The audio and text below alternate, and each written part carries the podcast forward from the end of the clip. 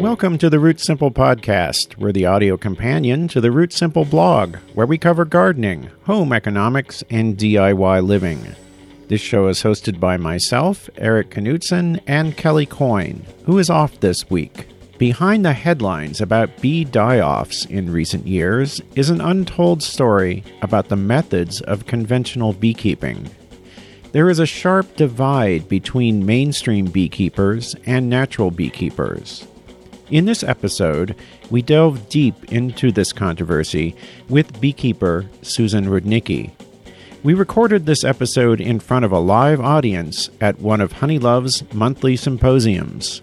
Before we get to the discussion, I want to thank our Patreon subscribers Dan F., Heather E., Lynn G., K., Erica R., Kelton M., Garden Fork, Nicholas H., and supporters Michael W. and Dutch Girl. If you'd like to become a patron and make an ongoing pledge to support our podcast and blog, you can find a link in the show notes and on the right side of our blog at rootsimple.com. And now, get ready for controversy, as well as an in depth introduction to natural, no treatment beekeeping with beekeeper Susan Rudnicki. Susan, thank you for joining us. And um, probably most people here know who you are. But there's there's people listening to this podcast who probably don't know who you are. So if you could say a little something about your background and your interest in beekeeping and uh, what exactly you do. I became interested in beekeeping when a, a feral hive moved into my son's treehouse floor. Uh, this was about 10 years ago. then I began thinking about the possibility of using bees, uh, you know, in a in a hive. Someone suggested it to me, so I started to read, and then I joined a uh, a group called the Backwards Beekeepers.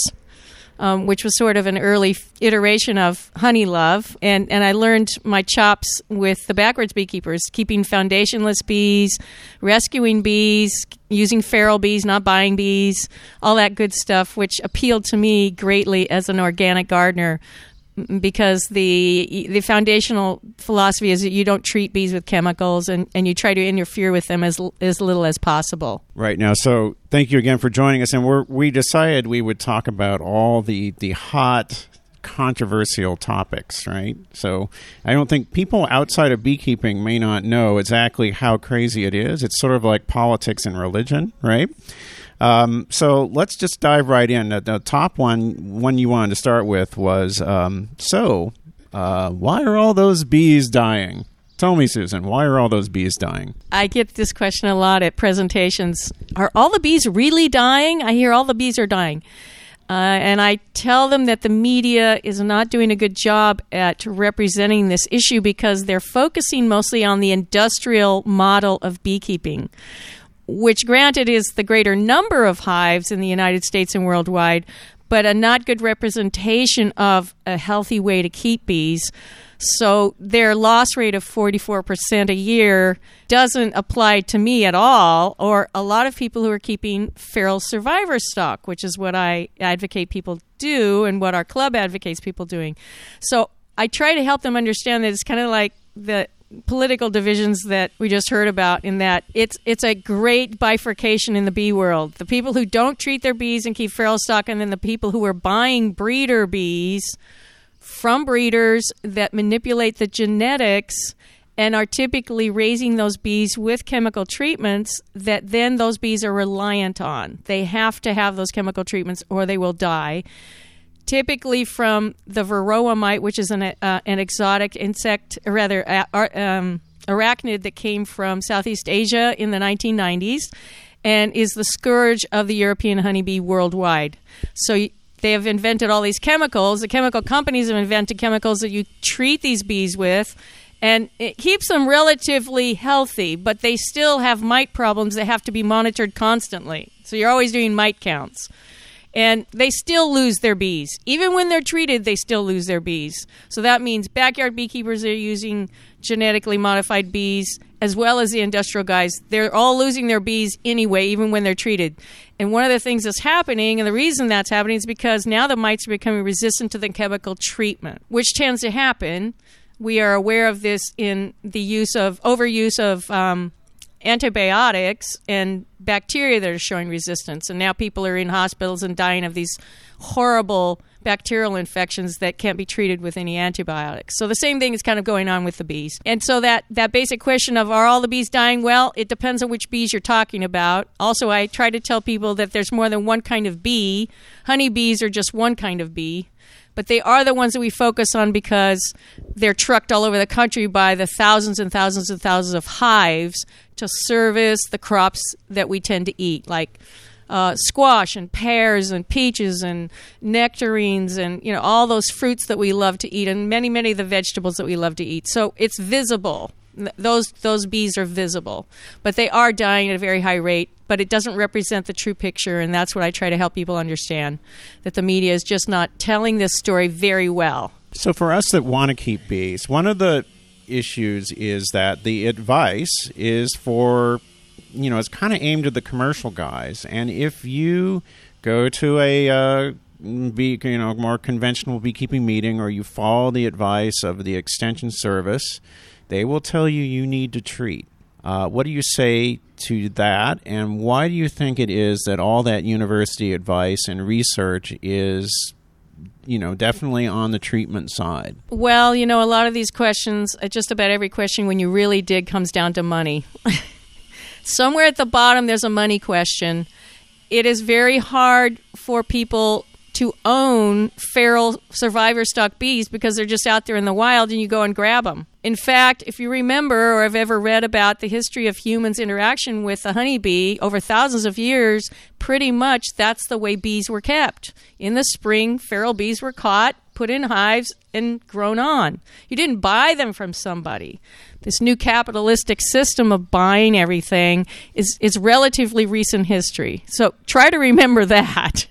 And so the researchers that are doing the research are often employed by the very companies that are making the pesticides that the bees are treated with, that are breeding the bees that are being sold to commercial um, operations that need to have thousands and thousands of hives of very uniform product. It's like McDonald's bees. They want a uniform product that they know what it's going to do has been genetically selected to express certain traits that humans have decided are important.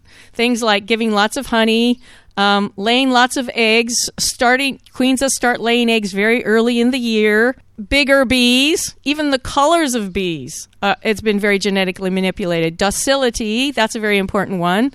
Uh, so these are traits that when you select for them, you got to remember that from a genetic standpoint, when you select for something artificially, you often deselect for something that serves the organism's purpose.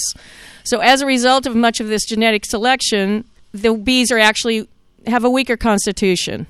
So I would say, having dug into it a little bit, that much of this um, support from the research institutions, whether it be academic or privately funded, it's tied up with who's funding them. Where are they getting their grants from? Um, they will often dis- dispute that, but I, when I've dug into it, I find it eventually that you dig it up somewhere. Bayer is under there somewhere. Um, all the big Archer Daniels Midland, the big agricultural entities are are behind there somewhere. Yeah, well, there's a lot more. So, of course, now we're in Africanized bee territory. So this is, you know, uh, kind of roughly half the the lower half of the U.S. Now, uh, when you say keeping feral stock here, this is the other controversial thing, which is that we are keeping Africanized bees, and you say that. So, what do you say to those who find that, you know, extraordinarily controversial. Well, one of the justifications for keeping known genetics is what the treaters, I'm going to call them treaters because that's what they are. We're not treaters and they're treaters. So those are the two groups. The treaters say that when you don't keep known genetics, in other words, genetics you've purchased and has been selected, you are uh, you are uh, in, inevitably supporting something called a mite bomb, which is bees that aren't treated are automatically spreading mites to everybody else and secondly, you're possibly spreading around Africanized genetics. And that's the nexus of the killer bee epithet. You've probably heard of the killer bees were a an experiment started in Brazil in, in 1956 by this very um, intrepid entomologist who was trying to help the Brazilian honey bee- beekeepers up their honey production because they were using Afri- they were using European bees that were used to cool climates, and he thought he would develop a hybrid for them that was more heat tolerant, heat and humid tolerant.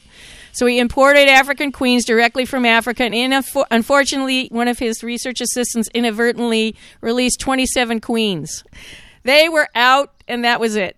The experiment was no longer under human control, and they migrated through all the southern hemisphere countries and all the central Central American countries, and eventually reached the United States. All the while mixing their genetics with everything they came along in into contact with.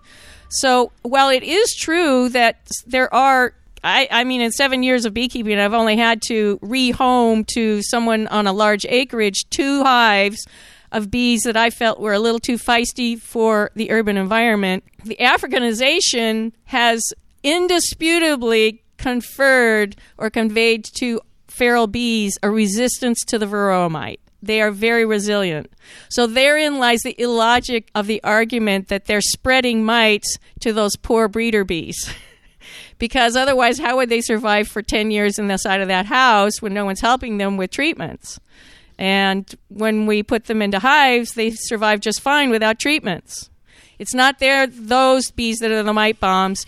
It's breeder bees that are mite bombs that abscond and infect the other ones. Okay, now given that they're probably not as docile. I don't know if you would agree with that, but I think that well, we can talk about that. Yeah. So, eh, eh, as shall we call ourselves Africanized beekeepers? And as Africanized beekeepers, are there different techniques or things that we need to think about in in keeping local bees? There's ways that we would keep them that are different than, say, people north of uh, Northern California. Yeah, I've heard that San Francisco is kind of the northern limit on the West Coast and Georgia and Tennessee is the northern limit on the East Coast. But by the way, I guess they're doing some genetic analysis all the way up in Connecticut. They're finding that there's some genes that look Africanized.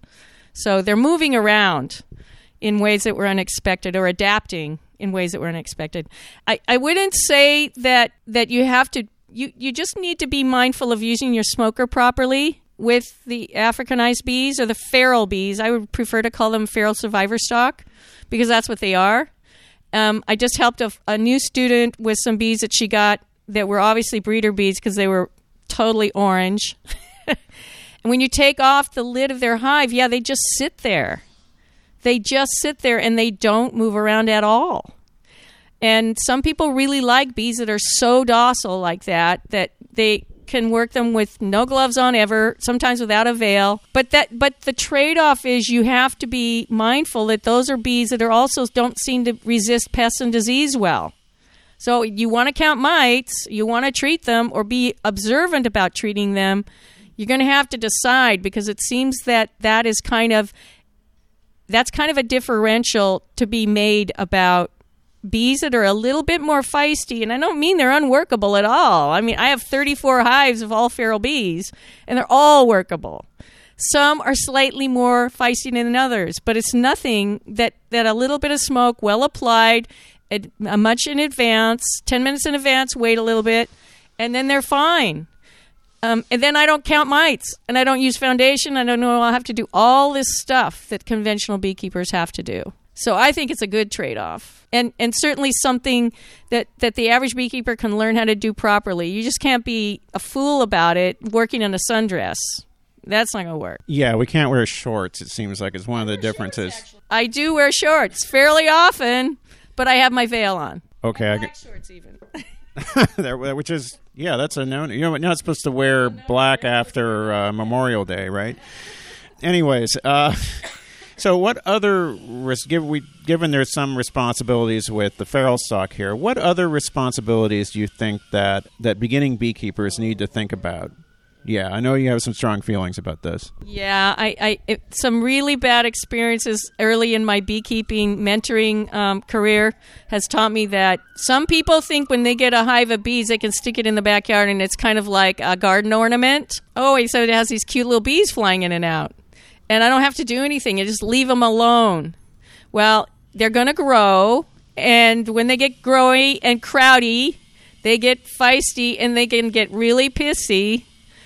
And in the case of one student who did not follow my management precepts, the, the, his bees went berserk and went next door and stung the old black dog after he had a shampoo. And then the fire department came and foamed his hives. That wasn't nice. I've had panicked calls from people who I used to get. I used to give hives away for free, like swarms and colonies. I would help with cutouts and just give them away for free, and then people would take them off, and then they would not be in touch with me, and they wouldn't examine or inspect on a regular basis, which must be done uh, for six months, and then I get this call saying the bees are going next door and stinging the lawyer's kids. so you have to be ex- you have to be mindful that you need to be educated, that you need a mentor ideally.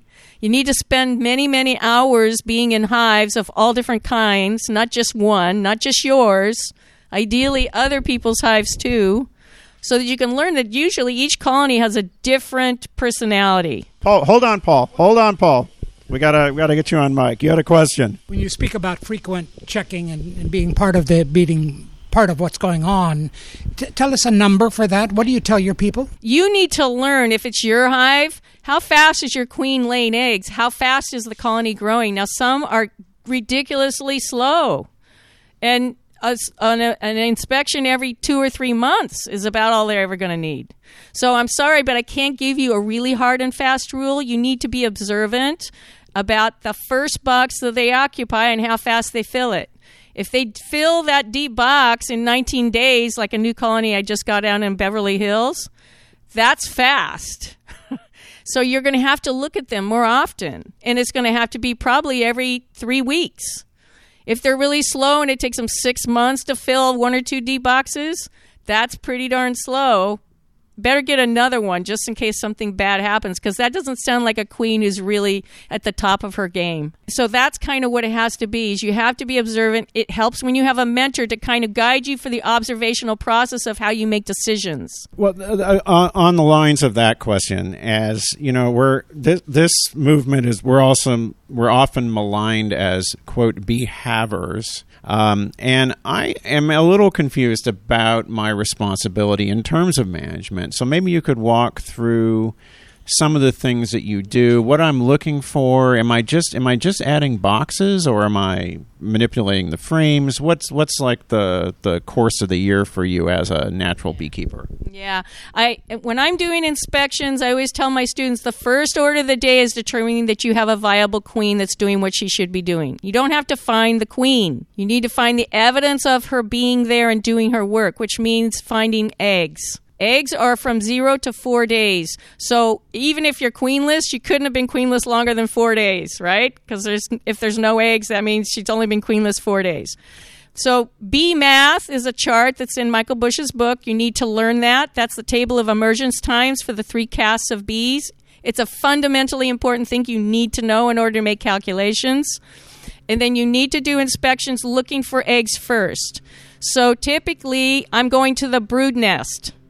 What's the brood nest? That's the nursery where all the baby bees are being grown. You don't need to look through the honey box. The honey box on top has got honey in it, and it's going to be at the top. Put it to the side. Ideally, don't start inspecting from the top box of the brood box either, because as you do that, you push bees down and they get more crowded into the lower levels, as well as new foragers are coming in all the time, too. So then you're dealing with a lot of crowding. So just unstack the whole thing. If you're going to go to box number one and look at that, unstack to box number one. But a lot of times I start in two because that's kind of where the main brood nest is. So four, three, and two. Put them all to the side in that order. Then start looking. And you want to pull out a frame from the center because most of the nursery or the baby bees are going to be in the middle of the box, not out at the edges in the middle of the box. If you verify there's eggs in the first frame, you're done. You're literally done. Put all the boxes back together, go to the next hive. But a lot of times I like to look at my bees anyway, so I look at the other boxes too. But I don't look at every single frame, I look at mostly the frames in the center. Because there are times when you notice it seems like every frame is filled. It's the middle of March yeah, the queen's laying a lot of eggs, and you're going to need to at- attend to a potential swarming situation. So take frames out that maybe are a solid drone brood. Move those up to box number four. Why? Because the drones can be moved up high like that and not impede the laying area for worker brood in the queen's brood nest. And those drones will hatch out pretty much one cycle and then they'll start putting honey in those big cells. They repurpose those big drone cells for honey storage. So the kind of the rule of thumb out and up. Out meaning not out of the hive, but to the outside of boxes and up into the higher levels. So you're looking for brood and eggs. That's your main inspection goal. If I if I would So what happens if I find a queen cell? well, if there's only one, it may be that they're wanting to replace their queen. If there's a whole slew of queen cells along the edges of frames, they are probably in swarm mode. If there are larvae in those cells, they're definitely in swarm in swarm in swarm uh, mode. If they haven't put larvae in them, maybe you've caught them in time, and you can open up the brood nest and prevent them from swarming. But there's a certain trajectory of swarming that once they've made up their minds they're going to do it, there's nothing you can do to stop them. And cutting off the queen cells, like the old books used to say, and the old timers, they go through there and flick, you know, capped queen cells. They flick them right off. You, the danger is that you they will swarm anyway, and then you've made your hive queenless. No, I, so I never do that. If I find that they're going to swarm, I just I just let them go. But typically, you can manage it by keeping the brood nest open. That means empty frame, full frame, empty frame, full frame in the main part of the brood nest.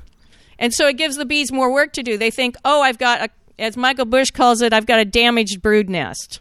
I need to fill this in. So they get to work building more wax. Okay, now a lot of listeners to this uh, podcast live in Mediterranean climates, not just Southern California, but actually all around the world. And um, I'm wondering if there are some things that are unique about keeping bees here. Like, for instance, when do you take honey in a Mediterranean climate like Southern California? It's always observational.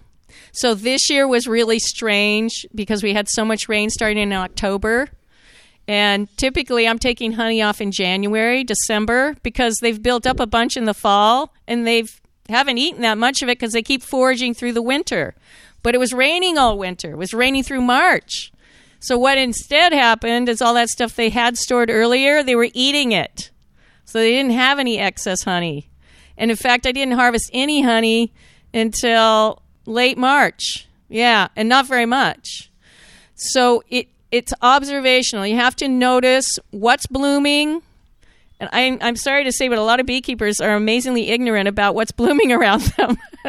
not that they don't even know the names, but they don't even see it. So you have to be, and, and I'm not talking about, you know, little flower here, a little flower there. I'm talking about trees, because trees are a huge source of forage all in one place. Like when the pepper trees come on, which is in September, if they're a huge source of pollen and nectar. And when I've noticed my bees are making wax and honey off of that, it's bright yellow. The, the wax is yellow, the, the honey is bright yellow. Um, so these things, big trees and big shrubs, represent large sources of forage, and, and we ought to be familiar with that stuff. We got to be familiar with it. When the grevilleas come on, all the southern hemisphere plants, you want to try to learn about what those are because like rosemary blooms in January. Rosemary is planted a lot in the in in California because it's a really tough shrub of many different heights, but those little blue flowers are very attractive to bees, and that's a food source for them in the dead of winter. So it's observational. Well, I think uh, in the Q and A session, if you have some more technical questions, we can get into that. I wanted to, since a lot of people listening to this probably don't have bees, I wanted to ask about another hot topic, which is dodgy bee removal services. Now, I've heard. I don't know if people know this, but if you call, if you Google locksmith in Google, you will get like hundreds of dodgy guys who will come out and charge you way more than it would cost to have a legitimate locksmith come out. And I think I've noticed, uh, and Susan has alerted me that, to this as well, that there is something similar going on with, with beekeepers. That if you just look up in Google, you know, bee removal, some dude comes and well, I'll let Susan tell some horror stories about what happens when uh, you use Google to find a beekeeper. I, I, think again, this is a reflection of this media hype that this drumbeat: the bees are dying, the bees are dying. Much of the public is very well aware of this. They've read stories over and over and over again. So they're a little sensitized to, oh, I've got bees on my wall, and they think immediately, but the bees are dying. I don't want to kill them. I want to save them. So they do go looking for a, a bee removal person who will save them humanely and live with the best of intentions, but they don't know what that looks like. And so my job is to help them understand what that looks like and ask questions that get to the bottom of things because a lot of people are being taken advantage of by what I call charlatans in the bee removal world, uh, it, which are really just exterminators. Many of them are, are exterminators as well as humane bee removers. Some of them cover up the exterminator part and they put up a separate website or, or link for bee removal, bee saver, uh, green bee removal. We save bees. The We Save Bees is huge down in Orange County, and they even spread into Texas and Arizona. And I was curious about these guys, uh, so I called them up and I said, "So when you say you save bees, are you framing up the combs from the hives inside the wall?" And the guy just did not want to answer me straight. He says, we, we save the bees. You go on our website, you can see we save the bees. Well, when I go on their website, I see these cardboard boxes covered with bees kind of inside and out, like they've got the queen in the box somewhere, right? And so the flying bees are in the box. But every once in a while they screw up, and in one corner of the photo, you'll see this giant black trash bag heaped with the structures that the bees have made. You know, the brood and the honeycomb and everything is just piled up. They often they they they're obviously editing that out of most of the pictures, but every once in a while in their in their photo essays they'll mess it up, and there'll be one. And so these guys finally had to admit, well, when we we try to sometimes. we try to sometimes frame it up. But the truth of it is, how do you do six or eight or ten jobs a day and frame it up properly. That's just not it's not possible. Proper and humane bee removal means you frame up the combs with with some support system and you put them in a box and that takes time and and effort and skill and training. And these guys are employing a whole team of guys who are going and just really scraping holes out of walls they love to show the before and after. They show the before picture when they open the wall and there's the big colony. Then they show the after picture, everything's gone. The whole scraped clean. They haven't repaired it yet because they often do that too. And, and they do this at eight or 10 a day. So they're repairing the hole, they're opening the wall, and they're scraping it all out. And you can bet it lasts about an hour. Not, not, not possible. I mean, I've had jobs go on. Ray's helped me. It's gone on half a day. so, what are the questions that a homeowner should ask of, uh, of these bee services when they come to, say, remove them from a wall? Number one. And maybe two, which I get a lot of these calls too. How do you remove them from a tree? The tree removals are, are difficult because it requires a process called a trap out and and and I I usually don't try to get too deeply into the technical things. I just say that it takes quite a few visits by the beekeeper to do a trap out and it takes a lot of resources and most people don't want to put up with the time and effort on the part of either the homeowner or even the person who knows how to do a trap out to do it. And the bees can often find another way in and then you're dealing with that and, and so they're hard. But the questions people should be asking is what do you do with the bee structures when you open up my wall? What happens to the comb and the honey and the baby bees? Where do you put that if they're evasive or they say, oh, well, we just dump it in a box and we take it back to our farm, the, bee, the babies are going to smother. They can't be stacked like pancakes in a box. So you try to make it as short and simple for the homeowner to ask really pointed questions to get to the heart of really what I'm paying for because a lot of these groups they're even charging a premium on the poor homeowner to do this and they're doing nothing really different than an exterminator, except they're not applying pesticides. But they're effectively killing the bees. It's like I try to help the homeowner understand it. I say it's like somebody told you it's time to move.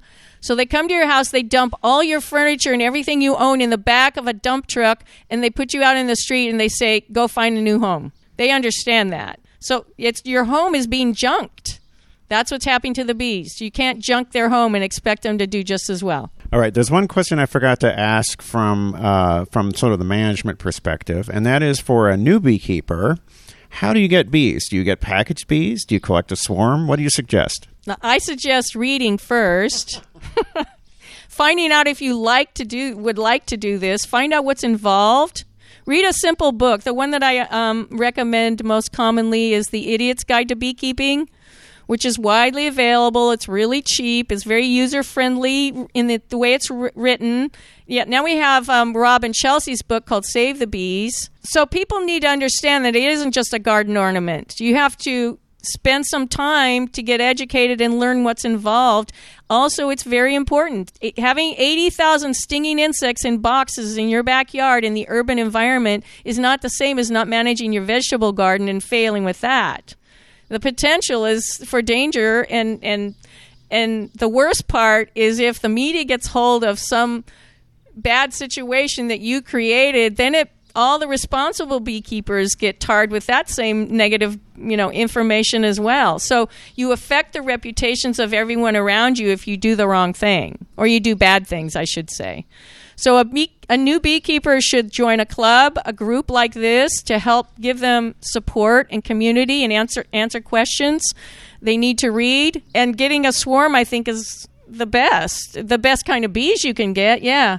Although a lot of my students, they get their first bees from a cutout. I like a cutout because it shows people a hive that's in situ and hasn't been touched by humans. So you get to see how they do things when left alone, which is very instructive. You learn a lot of things about how bees live when you see a wild hive. And so it's a great way of learning, and you get free bees, and you learn how to do cutouts. I mean, you learn three things all at once. Okay, so what's wrong with package bees? And to explain that to people listening to this, package bees, you can buy bees in the mail, and you get a, a couple thousand bees in a box, which is a strange experience. But uh, what what's wrong with doing that? Because that's the actually that's the standard advice from the you know uh, extension service people tell you that's the way you're supposed to do it. Yeah. Well, I just got a call from a guy in Long Beach two days ago who who was very distressed to find that his package bees were throwing their queen out on the ground and attempting to kill her. Because he didn't know and most people who buy packages don't know the queens are raised separately from the workers that they're eventually put together with at the last minute and shipped. So those workers if they don't have outright hostility to that queen, they certainly don't have any fealty to her. So one of the first things that you hear the package beekeepers complain about is my worker bees superseded my queen or they replaced her. So as soon as she lays some eggs, they replace her. So what have you paid for? You paid for some workers. Really, when you buy a package, what you're paying for is the queen's genetics. You're not paying for the workers' genetics because they don't live that long. So your investment in that queen has been pretty much decided for you by somebody else. The people who really are in charge are the workers. By the way, the queen does not tell everybody what to do. It sounds really nice from our human perspective, but the workers tell the queen what to do. That's how it is.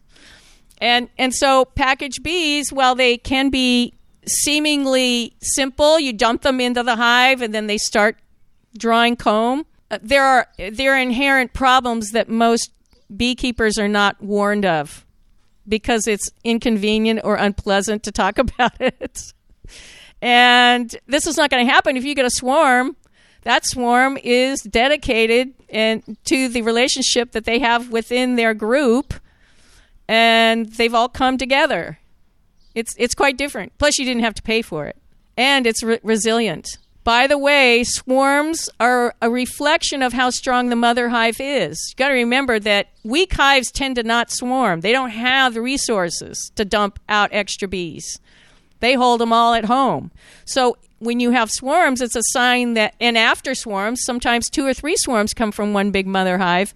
That's a sign that those are really strong, resilient bees. And I have caught researchers over and over using that word interchangeably with abscond. It is not the same. Absconding bees are bees that are under usually some kind of disease or pest pressure. They leave the hive. Every single bee leaves the hive.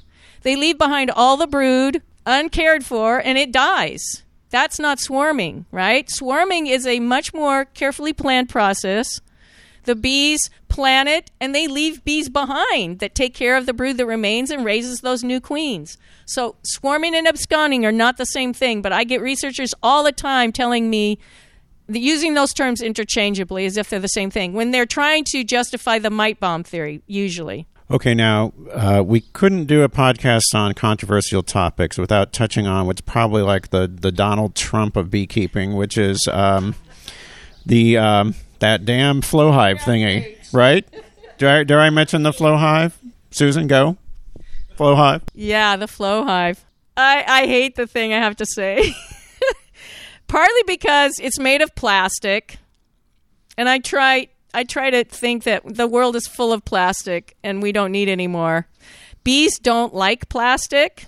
They don't like to put their wax on plastic, and so they only do it when they're when there's nothing else. But I think the bigger problem that I have with the flow hive is it tends to pull in beekeepers who are very fixated on what they're going to get from bees. And that's not why I do bees. What I'm going to get from them is is really kind of a sideline. I love bees for what they are as social insects and their their totally in, inherently interesting nature. And and a lot of times I I've got these questions from people who want to know when will I get my honey. and the flow hive focuses you lot a lot more I think on when you're going to harvest honey because you want to see how that new gadget is going to work. It's very expensive. I think it's 600 bucks for one honey super, which is a medium.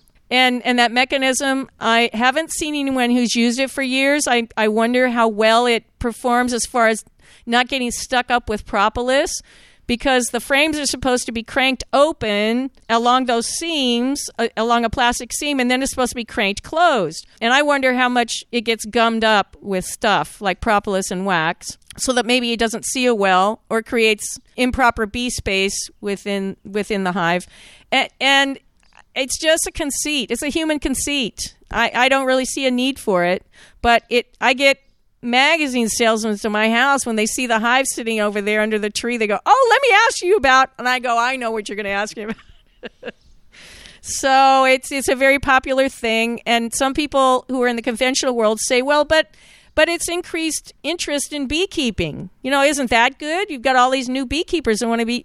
Well, I, you know, compost bins are really big too, and I see a lot of them just thrown in the backyard because people get very excited about having this notion of you know, fertility and everything, but then it's work.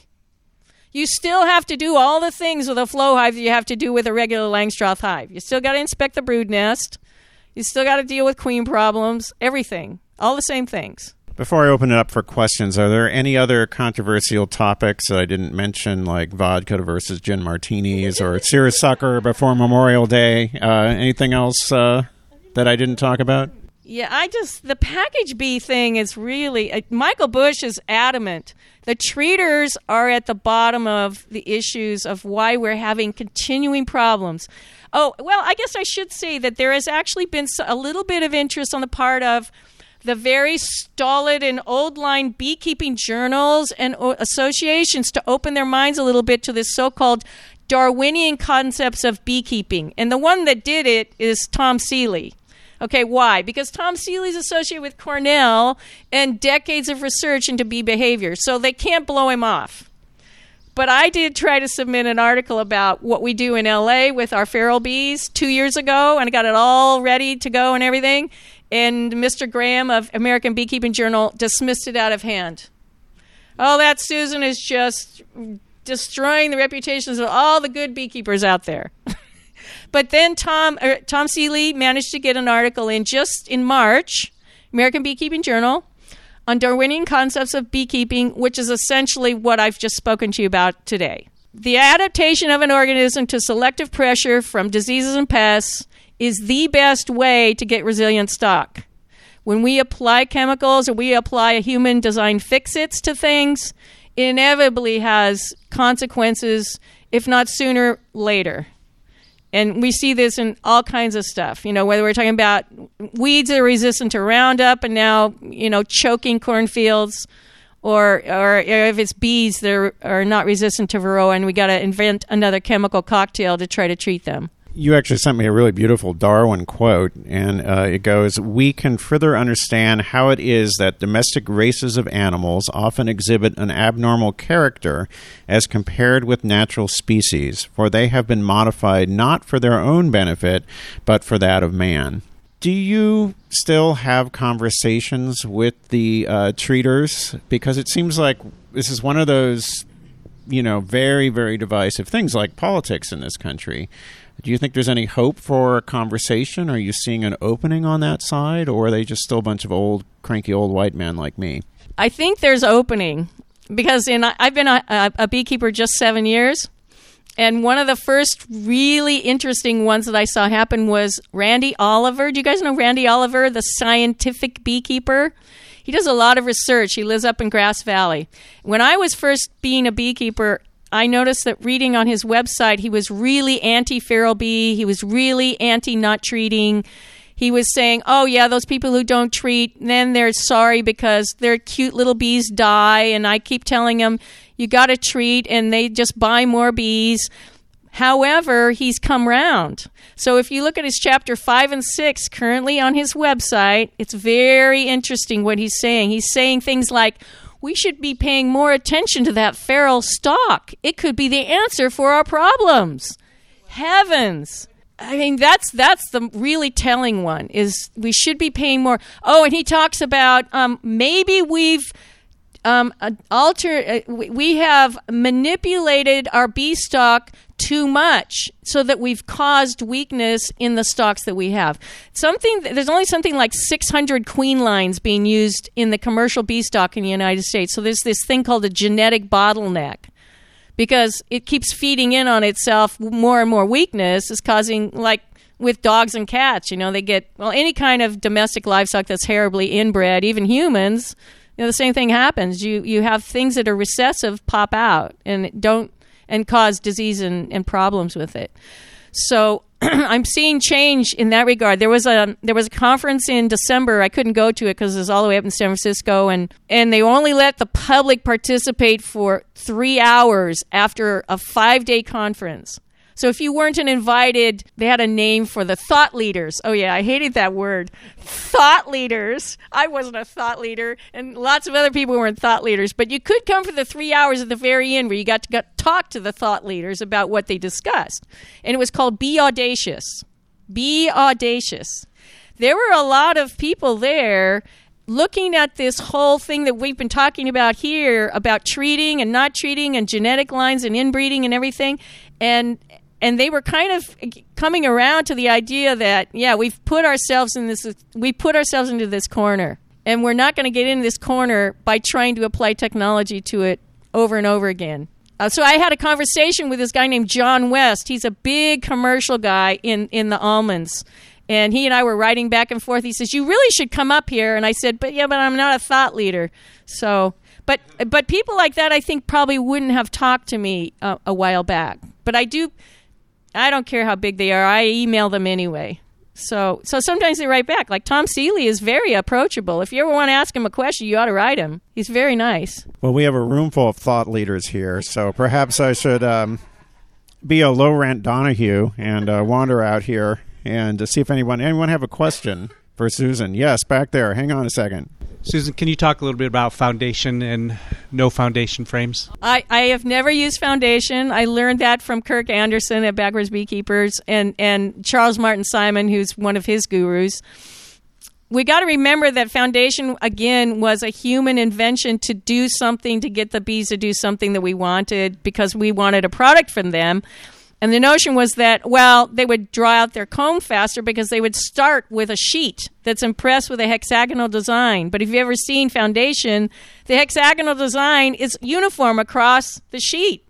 But if you've ever seen a real comb of honeybees, like a wild hive, you see there's small cells and big cells and in between cells. So they got to fudge it on foundation, right? They got to fudge what they really need. They got to make the walls move out here and squeeze in the walls there. And we have small cell bees, which the wild ones tend to be smaller than the commercial bees. That's a whole nother issue small cell versus large cell. They've been bred to be upsized to be 5.4 to 5.9, which is the size of our drones. and and most commercial foundation is that large cell size. And they've even gone further. They've made the foundation out of plastic. Which bees hate. They absolutely hate it. So I've had to um, rehab hives that have plastic foundation in them. The bees have made a separate comb out from the face of that plastic foundation with bee space that they can walk behind it just to get away from it. That's what they'll do sometimes. Not always, but they will. So, giving them foundationless allows them to put the drone cells where they want it and the honey cells and, and the worker bee cells in the center of the frame. They can make it the way they want it, and that's I, I think that's better. There's also an issue with contamination. Wax foundation has something like 144 different chemicals that have been researched and found to be present in wax foundation.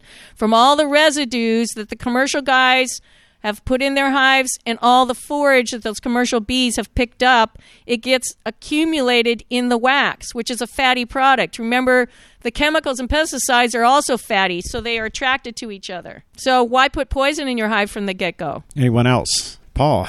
Can I ask four questions? Then they don't have to walk across the room. Um, Erik, it's for you. Um, another just a little more on, on the frequency. I'm, I'm just worried uh, i know i understand that after a while you'll probably understand uh, you'll you'll know how the how frequently you want to see it. How do you start out? Is it uh, every 2 weeks or less? I have a theory about car car repairs that the more you look in the car the more you'll fix it. Um, three more questions. Uh, size he's going to take notes. Uh, size of the opening uh, in a high the this Yes, yes. Whether, how do you recommend and how do you determine that? Do you do you use do you, how do you feel about excluders, queen excluders, and how do you feel about ventilation um, uh, bottom boards? Okay, the first one. Um, when you put a new swarm into a box with frames, don't put it in there without frames. They'll make mischief right away. Um, I recommend you look in three days. Don't be going three weeks if they make crooked comb and you've waited three weeks, you're going to have a big mess. Now, if they do it straight, you got away with murder, but um, I would look in three days. They're not going to fly off just because you're looking in there. But you want to see that they're drawing straight. So remember, with foundationless, we've got to have a comb guide which is a little nubbin or some kind of a protrusion on the underside of the top bar. It can be a popsicle stick. It can be a frame that's purchased, pre-made for foundationless. Does not be coated with wax. It can be bare. The bees don't care, but it's got to have a comb guide. You can't put frames in there that are flat on the underside of the top bar because then they will often put two combs on the same bar, and then you got a mess. Um, the size of the entrance, I like reduced entrances because I have these little doors on my entrances that can be turned like a turnstile to close the hive if I want to move it, and it's just convenient. They don't care.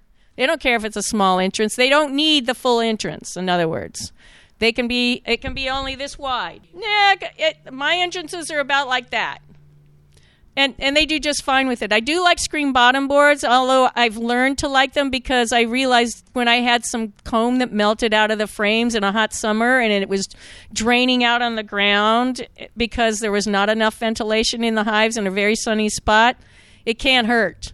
They can always use a little more ventilation. And in the beach where I live, I get I get problems with mildew growing underneath the the lid in the wintertime when there's a lot of moisture in the air. So it's bad for bees to be in too moist of an environment. Certainly, water dripping down on the top bars is not good either. So screen bottom boards are really nice. And if you want to close it, you can always slide in that little um, plastic, you know, board that they give you for that they that they give you for counting mites on the sticky board. You know, it serves this purpose of closing it if you want to, or you can close it halfway, whatever you want to do. And then um, exclude. I do not believe in excluders. The reason is because, again, when it goes back to observing a wild hive, they have everything very organized. The honey's always at the top. In a in a Langstroth stack of boxes, the honey boxes are in the top. They uh, they almost never put a lot of honey down in the bottom box. I've had one do it, which is a rule breaker, but but in general, all the honey boxes are up above, the solid honey boxes. Now on each frame, which you're not going to be taking anyway when it's got brood, they have a zone of honey. That's for them to eat. That's theirs. even on the outside of each box, remember, usually the last frame or two is also honey. That's for insulation. That insulative factor that they need to control the ther- thermodynamics of the hive inside the, the, the brood nest zone. So, why put an excluder on there? I, you know, Michael Bush is the one who talks about unlimited brood nest, and that's what I'm following. Unlimited brood nest means you've got a big core of workers doing everything. That gives resilience to the hive. I've had one hive poisoned twice. That means they got into something in somebody's yard where they were poisoned, and about two thirds of them died right in front of the hive. It was horrible. But they were three deep boxes. They were a big hive to begin with. So my theory is that one reason they survived was because they were so big to begin with. They could afford to lose that many and still come back because they did come back. And so excluders also they traumatize the worker bees that have to go through them in terms of ripping at their wings. Sometimes even conventional guys will talk about that. They'll say, "Yeah, it's a little tough on the workers because they have to go through that that excluder every time they want to deposit nectar, which is usually actually a house bee, not a forager."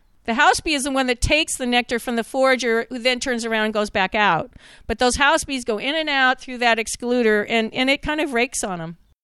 I have we have a a hive that is well, Siebes is, can verify. We have a really obscure kind of hive that draws really thick comb, and it makes it almost impossible for us to get in there and inspect. So we're sort of like, "Hey guys, how's it going?" from the outside, and it makes it it's because if we get in there, we're ripping up comb in order to inspect.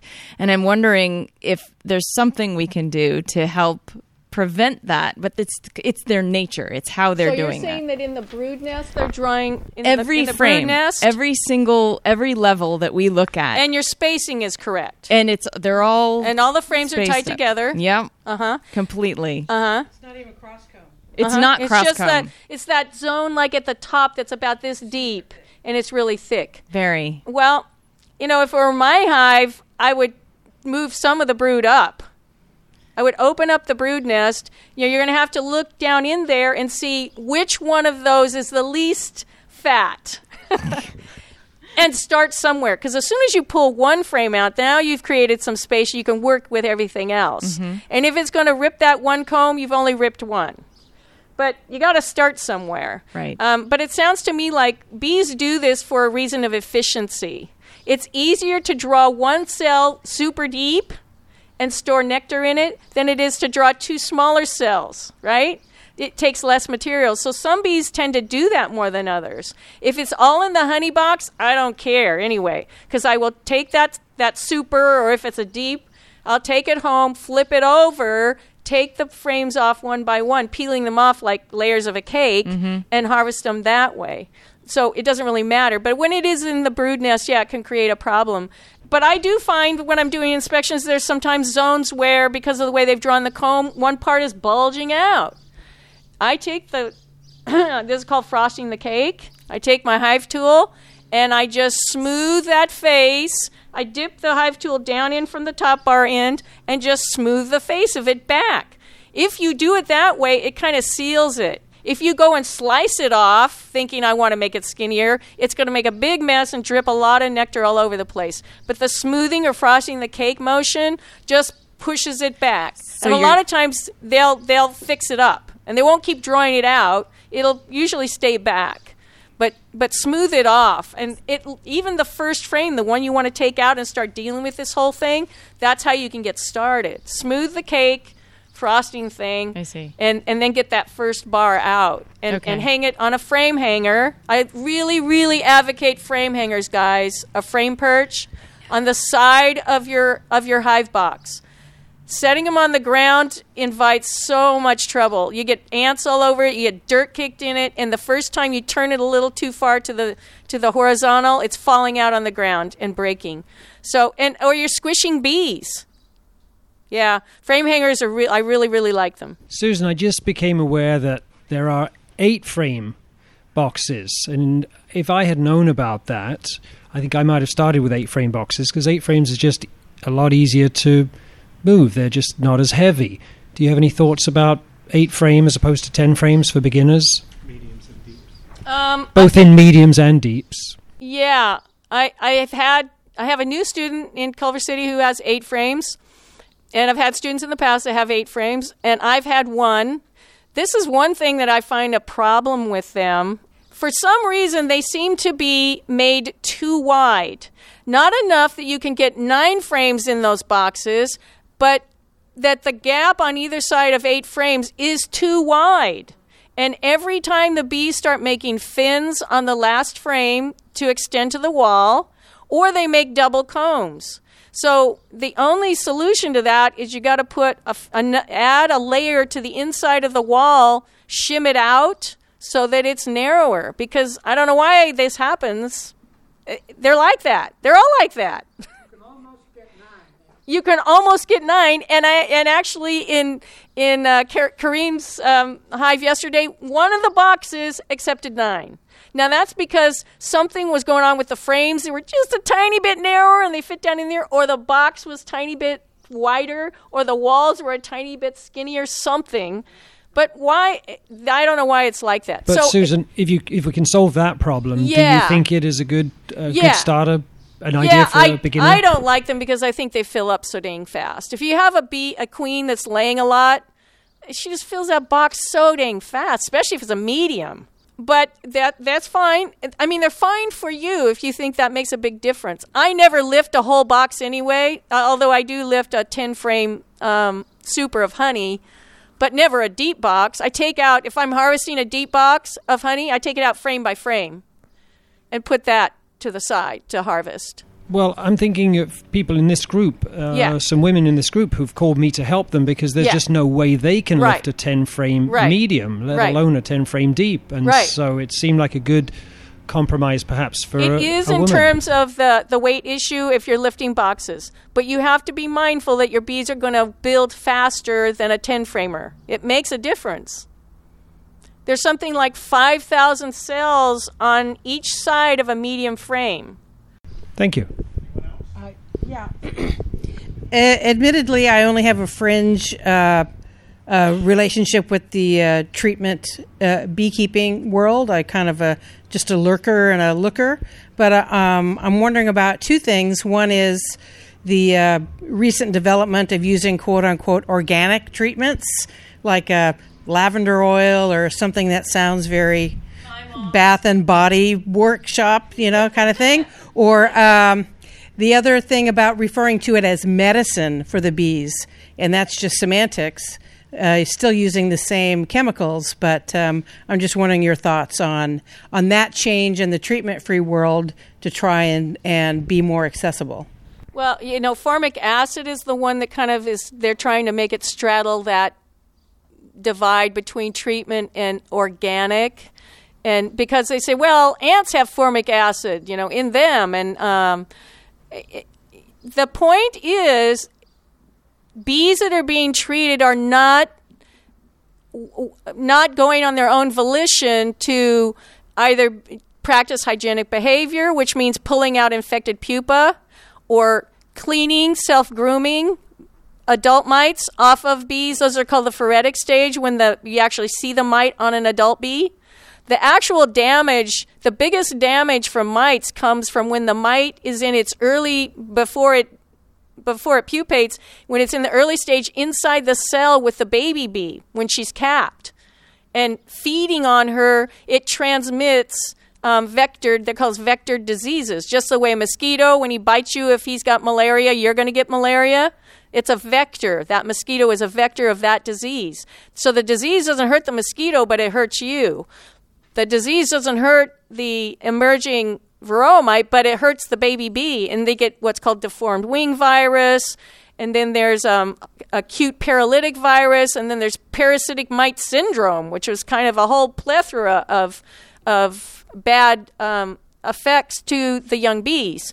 So when we apply things, though, to tamp down the varroa, then the bees don't have to rely on either their own immune response or their own behavioral response to recognizing that they have something going on. And and to me that's weakening them. It's not building resilience, but it's but it's trying to control something. And I don't know what the goal is with treating, if it's meaning no mites at all. I kind of think it is, but you never really get to that stage because there's always some more being generated. And that's the case in feral hives. There's some mites in there all the time. I see mites every once in a while, but that's a, a sign that the bees have it under control. So I don't think this invention of thymol and formic acid and you know these so-called they call them soft treatments because they're not Apivar or one of those other ones, Coumaphos. By the way, those chemicals have three negative things that I can think of right of the way. They, it affects the queen's fertility. She doesn't last as long. She doesn't lay as good eggs. She doesn't lay as many eggs. It affects the ability of the drones to navigate, and it's pretty important for them to be able to go in and come back. It affects the development of the baby brood, the brood bees' development, or it's like feeding poison to your children. When they're in their most vulnerable developmental fe- period, they're getting chemicals. How do you feel about top bar hives? I, I like top bar hives. I don't have one. They're easy. They're easy. They're good for folks that have limited strength because you only lift one bar at a time and you never lift boxes because all the bars that the bees are living on are in one horizontal hive. So the only thing you're lifting is one bar with a comb on it at a time. The other thing is that when you take a bar out, that's the only light that's going down in the colony because the top bars are tight together. When you take a Langstroth box apart, you take the box off, and immediately there's light going down between every bar because there's that little space like that and it can make the bees a little more fussy. So people talk about top bar hives being a little bit more quiet. Um, the limitation on top bars is remember, there's no way to add to it. Once the box box is filled, you got to have another top bar hive if you're going to continue. I have seen some intrepid people make um, super boxes to go on top. it can I think it can be done, but not that many people do it. And there's a good book by uh, Les Crowder, is the acknowledged guru of top bar beekeeping. His book, uh, Top Bar Beekeeping, is out there. He's a really nice guy from New Mexico, very wise, and uh, uses feral bees. Doesn't treat. One advantage of top bars is your neighbors may not know you have bees. Yeah, doesn't look like a hive. They call them coffin hives because they look like coffins. Anyone else? All right. Well, um, I want to thank Susan for being here at Honey Love, but also for being on the Root Simple podcast. And Susan, do you have a website or a way that people can contact you if they know? You don't want to be contacted? Well, I'm no, even the Honey Love lawyers? really Hold on. I'm very low tech. My my sons keep telling me I need a website, and but I haven't had one yet. I don't have one. I have business cards. You have a f- well. You don't give your phone number. out. Listen, I just got a cell phone six months ago. Oh, good for you. My entire Well- life, I never had one until six months ago. Look out! It's addictive. I know. Yeah, it's like crack cocaine. Um, well, uh, thank you, Susan, very much. Thank you, everyone, for joining us. Siebes, do you want to say something about Honey Love for the Root Simple podcast just before we conclude? Uh, what is Honey Love, and how how can people find out more about it? Uh, go to www.honeylove.org, and we are an active, benevolent, local, LA based um, nonprofit, and we help inspire and educate new urban beekeepers. We want 600 people with one hive each in their backyard instead of one person with 600 hives. Great. Thank you, Siebes. Thank you, everyone. Thank you, Susan.